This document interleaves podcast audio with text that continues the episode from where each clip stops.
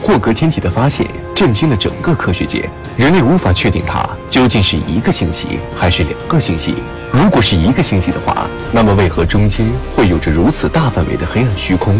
如果是两个星系的话，又为何会呈现为如此完美的环形包围结构呢？为了纪念霍格的发现，这类有着明显环状的星系被称之为霍格天体。然而，在当时，受限于人类观测手段的限制，人类并没有对霍格天体进行更加深入的研究。直到1990年，一个伟大的望远镜——哈勃从地球发射升空，人类有了一颗遥望宇宙的巨大眼睛。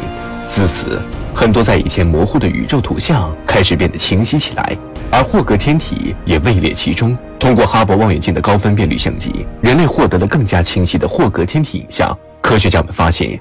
这个环形星系的外围由明亮的蓝色恒星组成，而中心处的圆球则主要是由许多可能较老的红色恒星构成。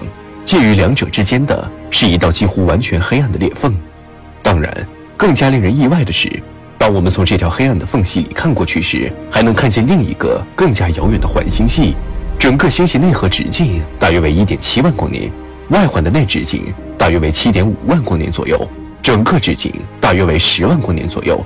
正是因为它们的跨度如此之大，才使得我们能够在如此之远的地球看到它们的样貌。它们就像是宇宙中的一颗巨大的眼睛，在六亿光年以外遥望着我们。